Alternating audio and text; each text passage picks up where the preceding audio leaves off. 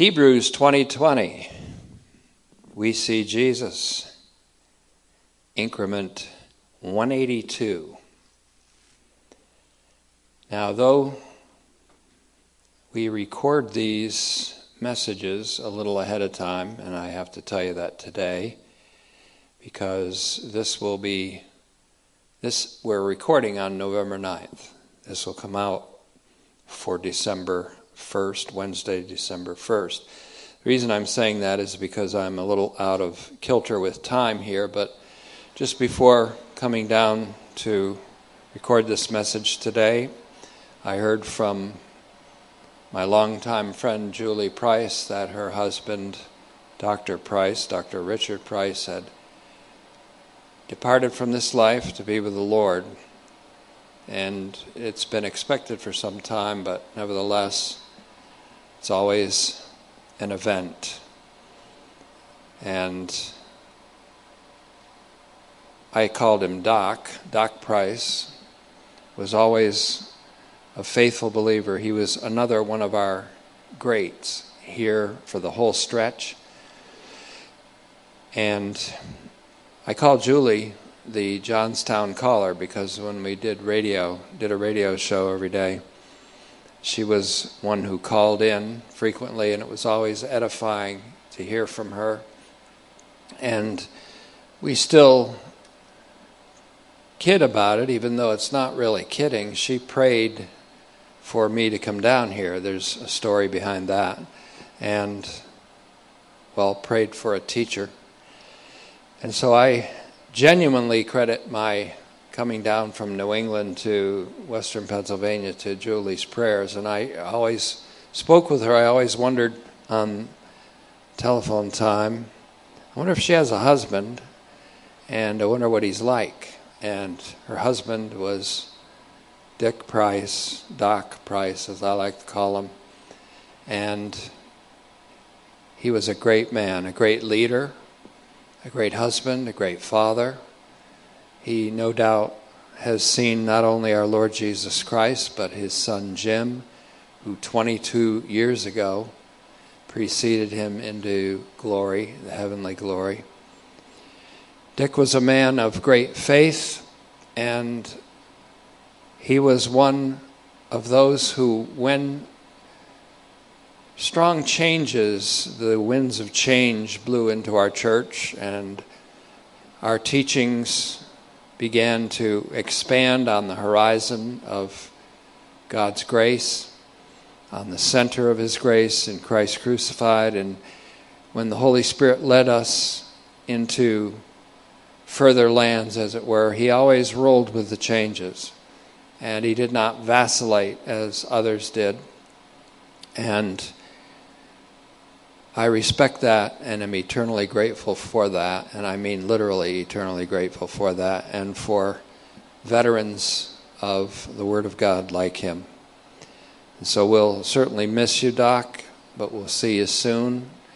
And our prayer for comfort and consolation and strength for Julie and for the loved ones and the caretakers, caregivers for him is that you'll experience the presence of the Lord Jesus Christ during this transition until you see Him again. And as I say, and have had to say almost maybe too many times lately, we'll see you soon. Father, we thank you for this opportunity. This word that we're proclaiming is something that your servant, Dr. Price loved. He loved your word. And many others do. And so we pray that as the word goes forth today, that it will do so with clarity, with power, with precision, and that it may demonstrate its ability to save the soul. And most of all, that it may magnify your Son so that Jesus can be magnified in our bodies as a result of receiving this message. In Jesus' name, amen. And before we get started, we want to remind you that until December 14th, we'll be collecting new toys under Operation Salvation Army Treasures for Children, the Treasures for Children campaign, and you may bring new toys and drop them off at our facility here in New Kensington. The number to call is 724 335 3550. And drop off those toys because it's going to be very, I think, very much a blessing for many of the children in this area who may not otherwise have the blessing of a gift on Christmas morning. Melchizedek, a prefiguration. I've used that word several times. In fact, I thought it wasn't a word and maybe I coined it, but then I found out, coincidentally, that it was a word within days of using it and found it in two different places that I've been studying. So, prefiguration, it is a word. Melchizedek, a prefiguration. And I think this word prefiguration is the best description we can have for Melchizedek. And it kind of splits the uprights between whether he was an historical personage or a divine figure or an angel. I think this one will show us that he is a prefiguration. And I'm going to hopefully home in on just what that means. So we're going to begin by looking at Hebrews chapter 7 and verses 1 through 3. And we have a translation of it that reads like this Now, about this Melchizedek, king of Salem, priest to God Most High, who met with Abraham and blessed him as he returned from the defeat of the kings, to whom Abraham apportioned a tenth of everything. First, the interpretation of his name is King of Righteousness. Then, he is also King of Salem, which means King of Peace. Without father, without mother, without genealogy, neither having beginning of days nor end of life but made like the Son of God. That's where we're going to get our word prefiguration. Made like the Son of God. He, in effect, remains a priest perpetually. First, there is no genealogy in the scriptural record of Melchizedek, either on his paternal or maternal side. Second, there is no indication of his having beginning of days as a priest or as the priests in Levitical order. This, I think, hints at the priests of the Levitical order. They had a beginning of their days as priests when they hit age 30. They had to be 30 years old, they had to be of a genealogical line of Aaron through Levi. And so he Melchizedek has no mention of the fact that he had a beginning of days as a priest, like the priests of the Levitical order who began their priestly ministry at age 30. Third, there's no record of him be, beginning his days as an archpriest, which in the Levitical custom began with the death of a successor. Fourth, there's no record of the end of his life as a priest. And from these negative indicators, as well as from the positive indicators, that he is not only a priest to God Most High, but also a king by a double denotation a king of righteousness and a king of peace, that Abraham tithed the tenth of the spoils to him, and that Melchizedek blessed Abraham it's pretty clear that Melchizedek is a great man by these negative and positive indicators. However, he is compared to Jesus under the law of comparison and contrast and comes out inferior to Jesus. It's a comparison under the rubric of, perhaps you remember this, auxesis. Once again, he still uses this rhetorical device of auxesis, also known as amplification, by which the greatness of Melchizedek is not denied. In fact, it's emphasized. But the greatness of Jesus is shown to be even greater by comparison and contrast. In fact, there's a two layered auxesis going on here as we'll see as the whole chapter unfolds. Melchizedek is shown to be greater than Levi by an almost humorous argument that we'll be looking at later. And Levi, who represents the Levitical priesthood, Melchizedek is shown to be greater than Levi. Melchizedek is presented as a prefiguration, therefore. Prefiguration is a word that I, once again, coincidentally, air quotes around it, saw very recently in a book called The Lamb of God. In fact, a couple days after thinking the word was something that may not have been a word, I saw it as a word in the book called The Lamb of God that was translated from the Russian recently. The Russian writer Sergius Bulgakov. I've already quoted him a couple times, will a couple times more. And he wrote this. He wrote of the, quote, fulfillment of the promise concerning the theocratic kingdom of the Messiah given in the prophecies and prefigurations, that's his word, of the Old Testament prophecies and prefigurations of the Old Testament. Indeed, the testimony of Jesus in the Old Testament is given in these two main ways prophecies and prefigurations.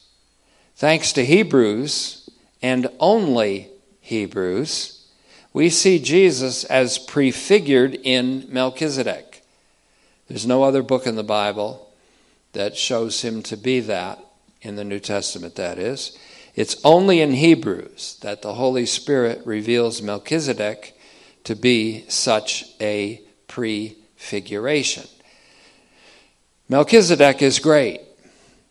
So great that the patriarch Abraham recognized his greatness. Abraham being a patriarch. But Jesus, the Son of God, via auxesis, this rhetorical device called auxesis, is also shown to be greater than the great Melchizedek. So there's a two layered exegesis or two layered auxesis here. He is greater than the great Melchizedek, Jesus being the antitype that exceeds the type. By this means, the significance of the Son of God, Jesus, is properly amplified. Abraham is great. Melchizedek is still greater. Consider how great this man was, Hebrews 7 4, and therefore consider how much greater even is Jesus. That's the point. So, by this means, the Son of God, Jesus, is properly amplified. The Holy Spirit, through the teaching pastor, urges us to see how great Melchizedek is so that we can see how surpassingly great Jesus is. In fact, we have a list of things about this Melchizedek that are to be observed in order to amplify the importance of Jesus, the Son of God. So here's 10 things. Here are 10 things about Melchizedek right off the bat. For this Melchizedek, one, we first thing we note of him is his royalty as king of Salem and therefore king of peace, and his name means king of righteousness. Secondly, he's priest to God Most High, El Elyon in the Hebrew. Thirdly, he met with Abraham and blessed him as he returned from the defeat of the kings. And we're going to learn that the blesser is greater than the blessee or the blessed. Fourthly, to him Abraham apportioned a tenth of everything.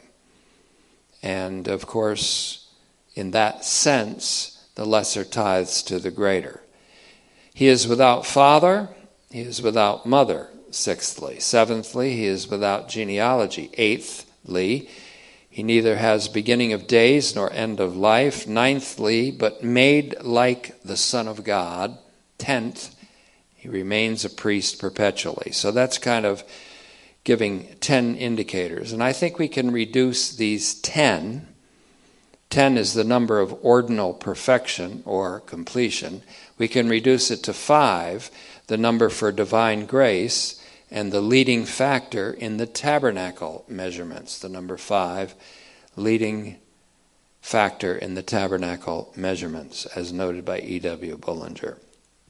So let's reduce the 10 to 5.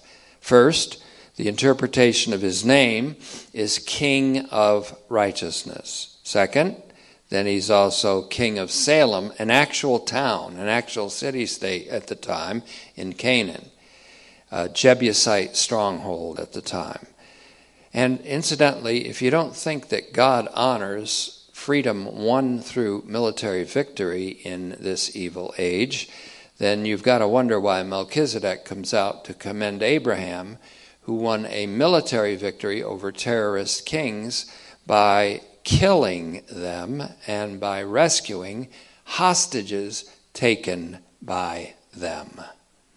That's just a side note. But in any case, again, first, about Melchizedek, the interpretation of his name is King of Righteousness. Two, He's also king of Salem, an actual city, which means king of peace. Without father, thirdly, without mother, without genealogy. We'll put all that in one category. Without father, without mother, without genealogy. Fourthly, having neither having beginning of days nor end of life.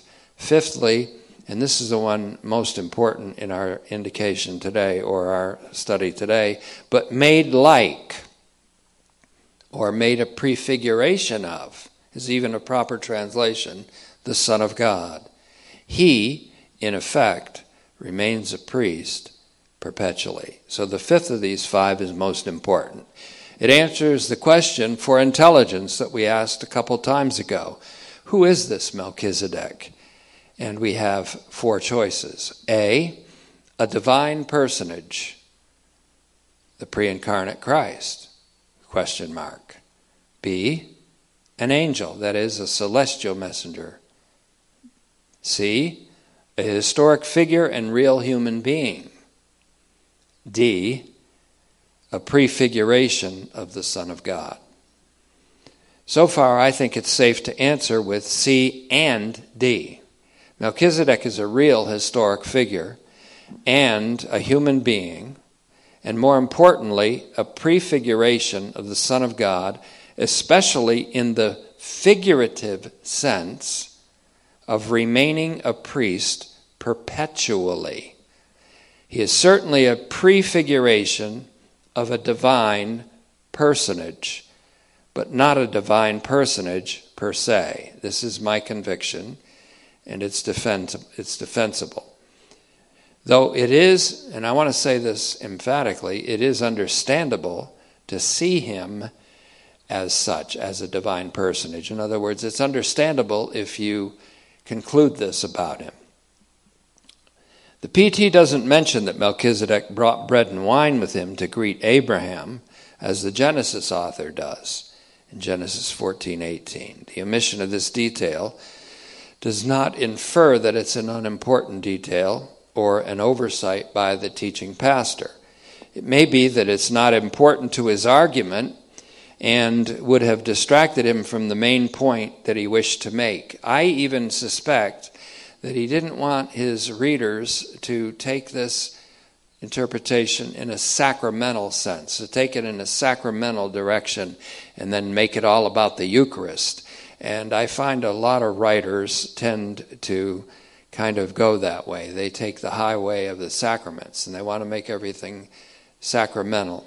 And sometimes it just isn't. Sometimes water is just water, bread is just bread, and wine is just wine. Or the PT may have wanted his readers to uh, augment the description of Melchizedek with that detail in order to let them see for themselves how he prefigures Jesus in the night of the Passover.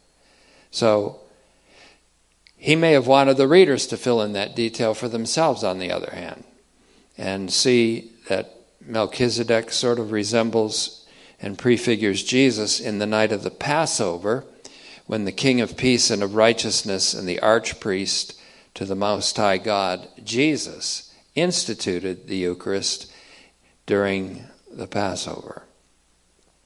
My friend Terry Johnson, another of our veterans who is with the Lord now, more of us are with the Lord now than I think are still here sometimes.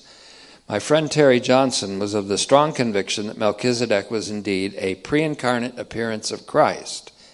And I wasn't unfamiliar with that assertion because I read J. Vernon McGee on Hebrews, and I think, if I recall correctly, he was pretty adamant about that himself. And so Terry believed him to be a divine figure, a pre-appearance, a pre-incarnate appearance of Jesus Christ. I highly respect Terry's position and I treasure his memory today.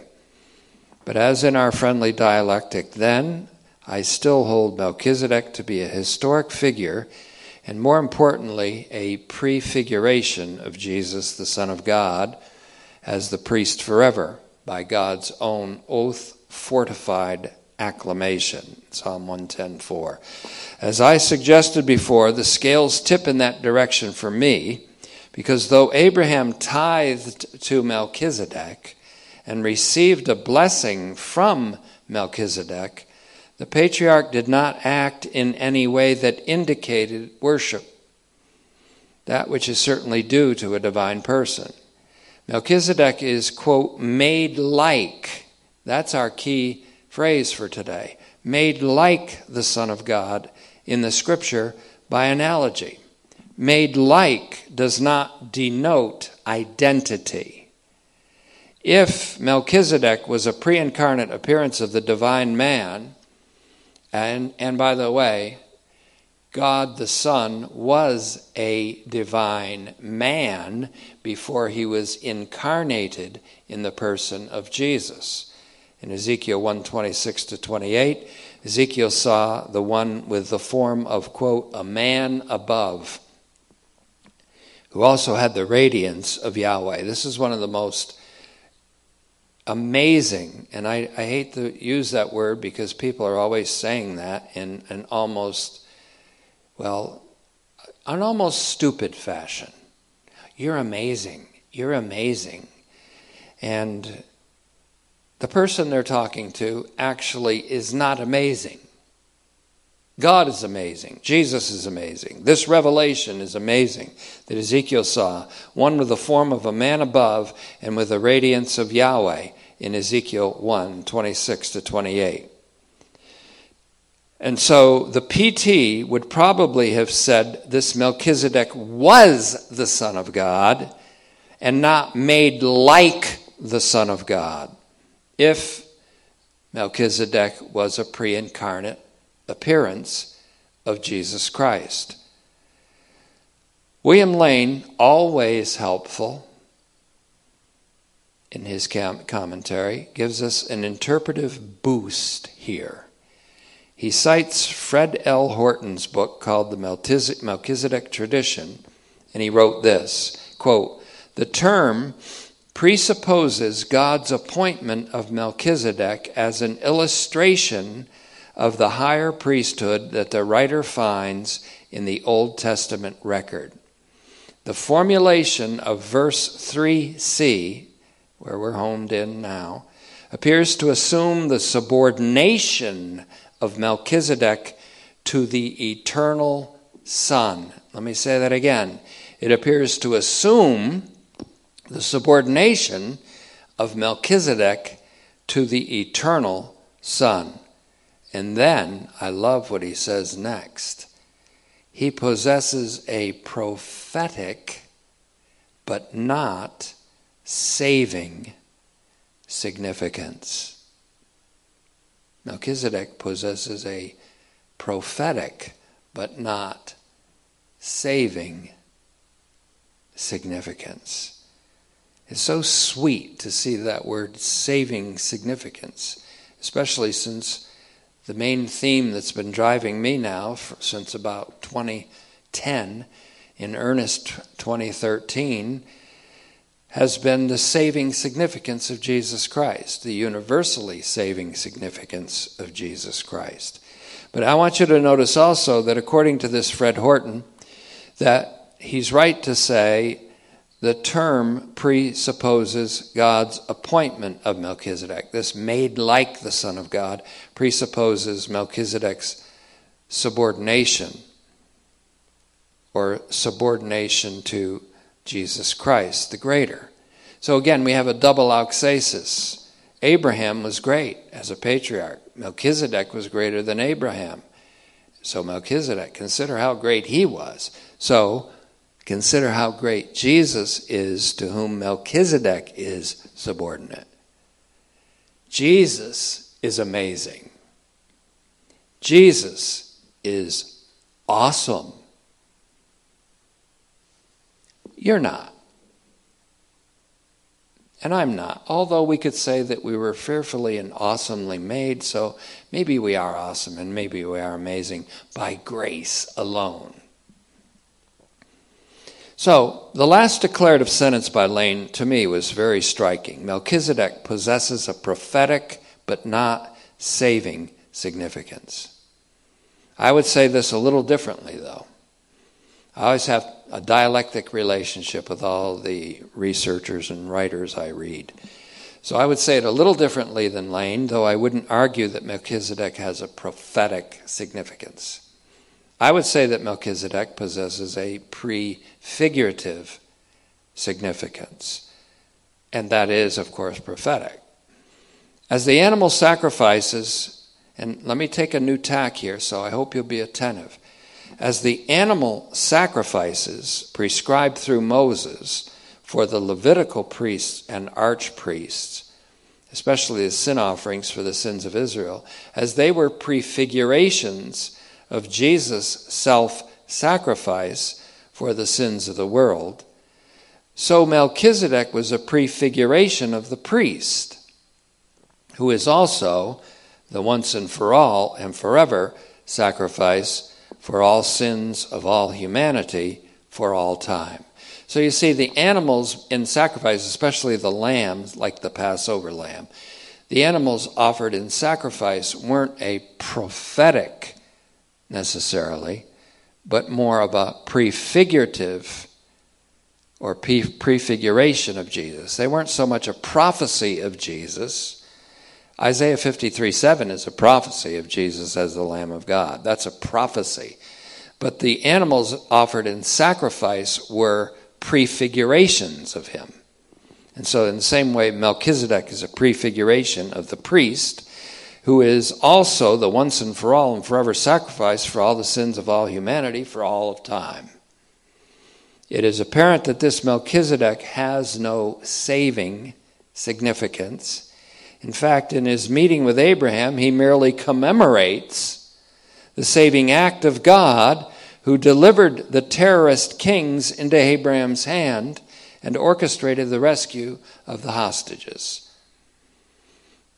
So Melchizedek commemorated the saving act of God, but himself had no saving significance. Jesus actually commemorated his own saving act with bread and wine, unfermented wine and unleavened bread, in the first Eucharist. But he was also the one with that saving significance and the salvation that he commemorated before even entering into the Passion was his own divine act, the divine act of salvation enacted through Jesus Christ.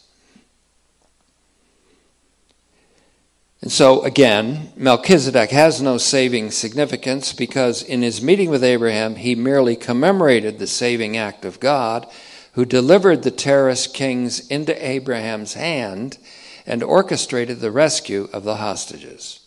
Jesus by contrast with Melchizedek, who prefigures him, not only possesses saving significance, he possesses universally saving significance.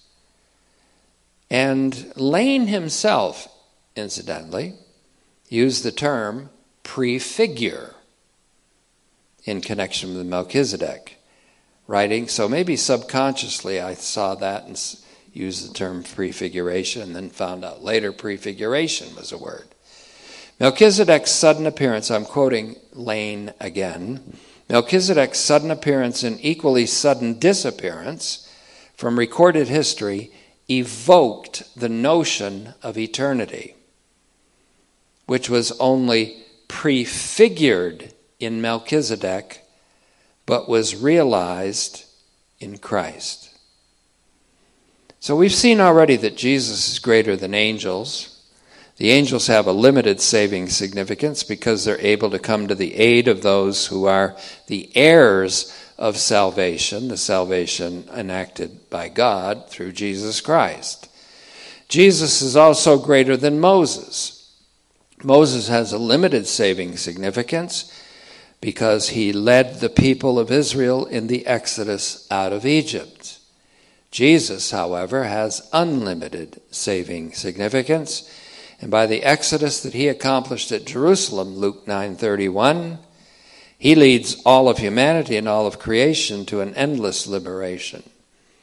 Joshua had a limited saving significance in that he led the people of Israel who survived the desert crossing into the land of promise. But even the Hebrew writer said Joshua did not give the people their final rest. Jesus, that's Hebrews 4 8, Jesus possesses unlimited saving significance because through his victory over death, he gives all of creation rest in an eternal Sabbath. The priests and archpriests of the Levitical order had a limited saving significance, we could say, for the offering they presented assured a limited outward purification.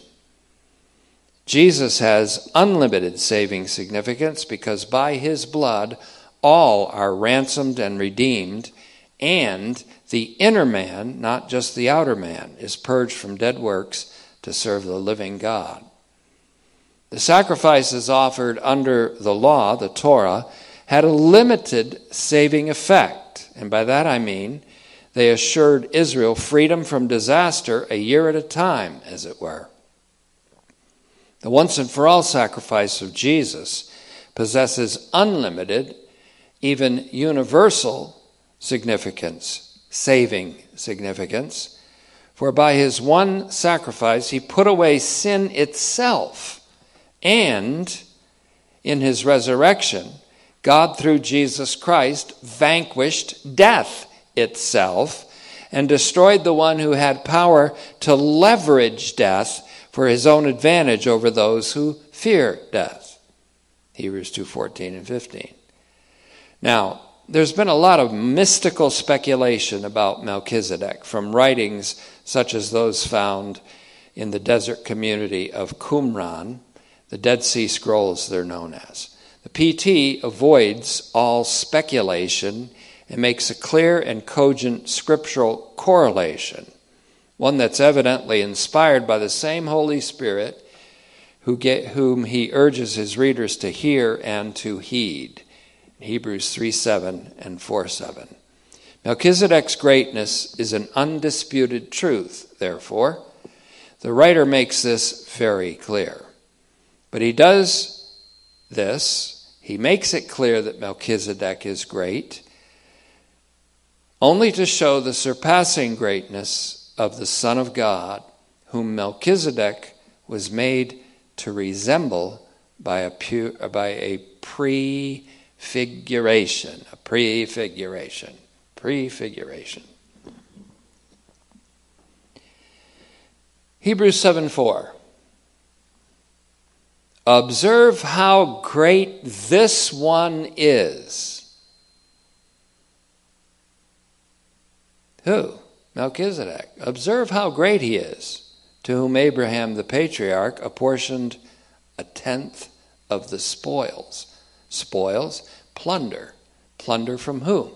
From the terrorist kings who took hostages of the whole cavalry of Sodom and of people in Sodom and Gomorrah, including Lot, Abraham's brother's son, and his family. And so here's the auxesis, as this is how it works. Abraham was great in that he was a patriarch of Israel,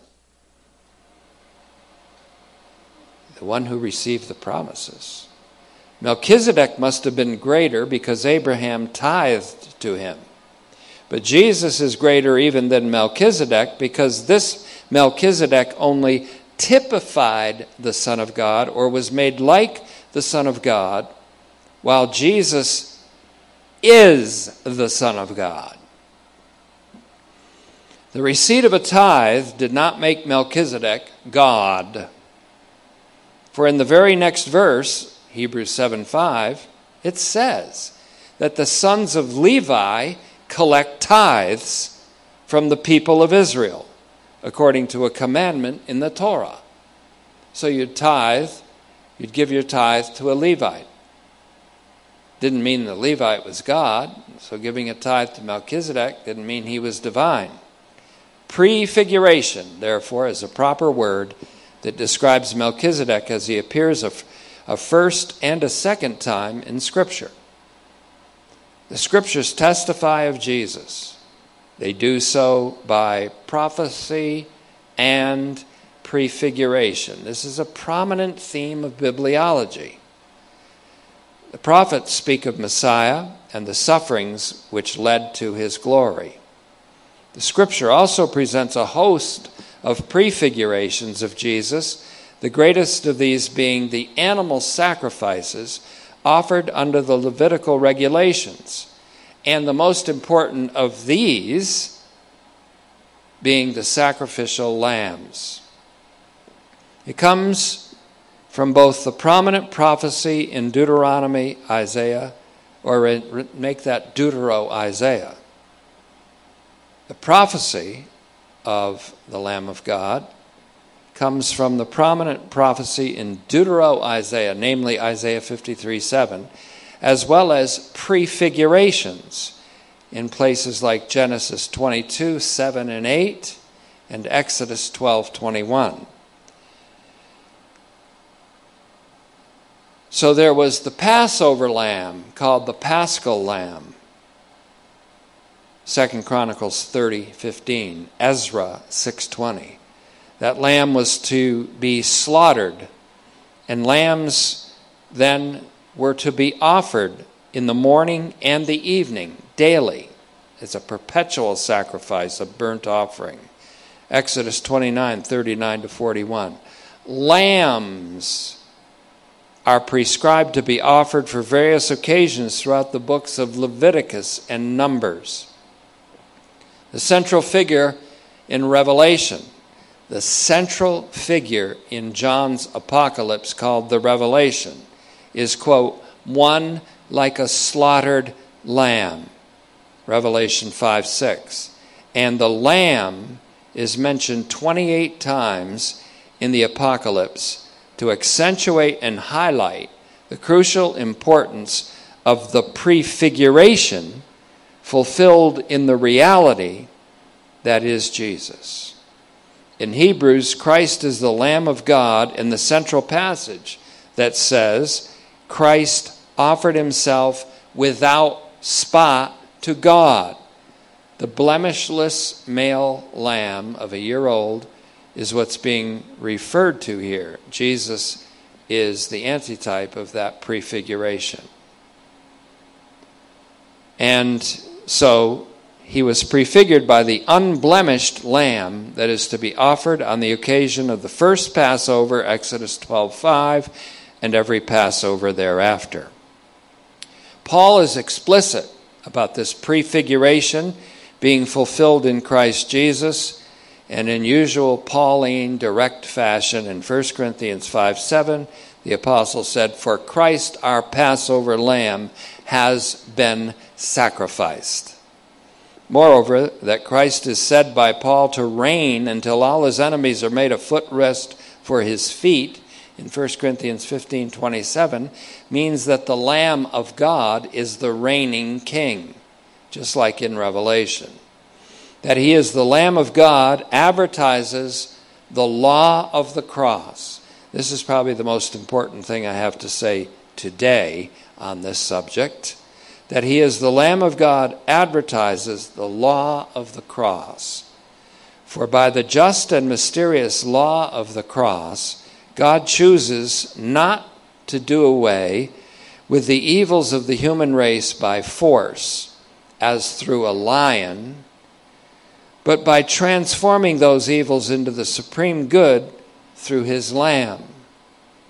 When John, no doubt, expects to see a fierce and fearful figure when he hears that the lion of the tribe of Judah Revelation 5 5, has entered center stage in his heavenly vision.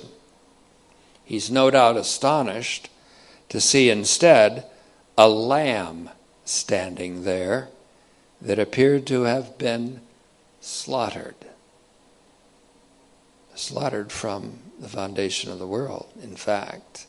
Revelation 5 6, Revelation 13 8. And not only that, but this lamb receives universal worship. Let me say that again. This lamb receives universal worship. For what? For his saving significance. Well, if it's universal worship, for what kind of saving significance if not universal? For as John goes on in his vision report, he writes this Revelation 5 6b through 13. Listen carefully to it as we move toward a close of increment 182. Revelation 5 6b through 13. He has seven horns and seven eyes, which are the seven spirits of God sent into and throughout all the earth. He came and took the scroll from the right hand of the one who was seated upon the throne. And when he received the scroll, the four living beings and the 24 presbyters fell down before the Lamb, each one having a lyre and a bowl of golden incense, which are the prayers of the saints. Prayers like, Let your kingdom come, and let your will be done on earth as it is in heaven. That's a, an insert. Verse 9 goes on to say, and they sang a new song. The lyrics go like this You are worthy to take the scroll and to open its seals, for you were slaughtered and you bought for God by your blood people from every tribe and language and people group and nation. And you made them a kingdom and priests, and they will reign on the earth. And then I saw and I heard the voice of many angels in a circle around the throne, and the living beings and the presbyters. Their number was ten thousands times ten thousands and thousands of thousands. That's an innumerable company of angels. And they all shouted with a loud voice The Lamb who was slaughtered is worthy to receive power and wealth and wisdom and strength and honor and blessing. And I heard all of creation, that which is in heaven and on the earth. Remember God's will sum up everything in heaven and earth in Christ. And under the earth, and on the sea, and every being that is in them. Each, that's each and every inhabitant and being in the heavens and on earth and the sea. And they said this Blessing and honor and glory and sovereignty to the enthroned one and to the Lamb for the ages that consist of endless ages. Amen. So in Melchizedek, we have a prefiguration of Jesus as priest. In the unblemished lamb, we have a prefiguration of the offering that the priest offers. In Jesus, we have the priest prefigured in Melchizedek and the lamb prefigured in all the sacrifices offered under the Levitical code. We have in Jesus the offerer and the offering, the priest forever, and the offering that is efficacious for all and forever.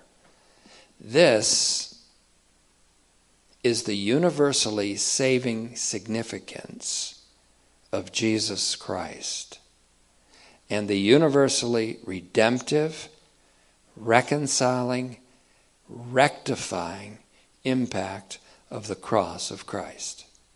In Hebrews, the efficacy of Jesus' self offering is accentuated by the rhetorical device of auxesis.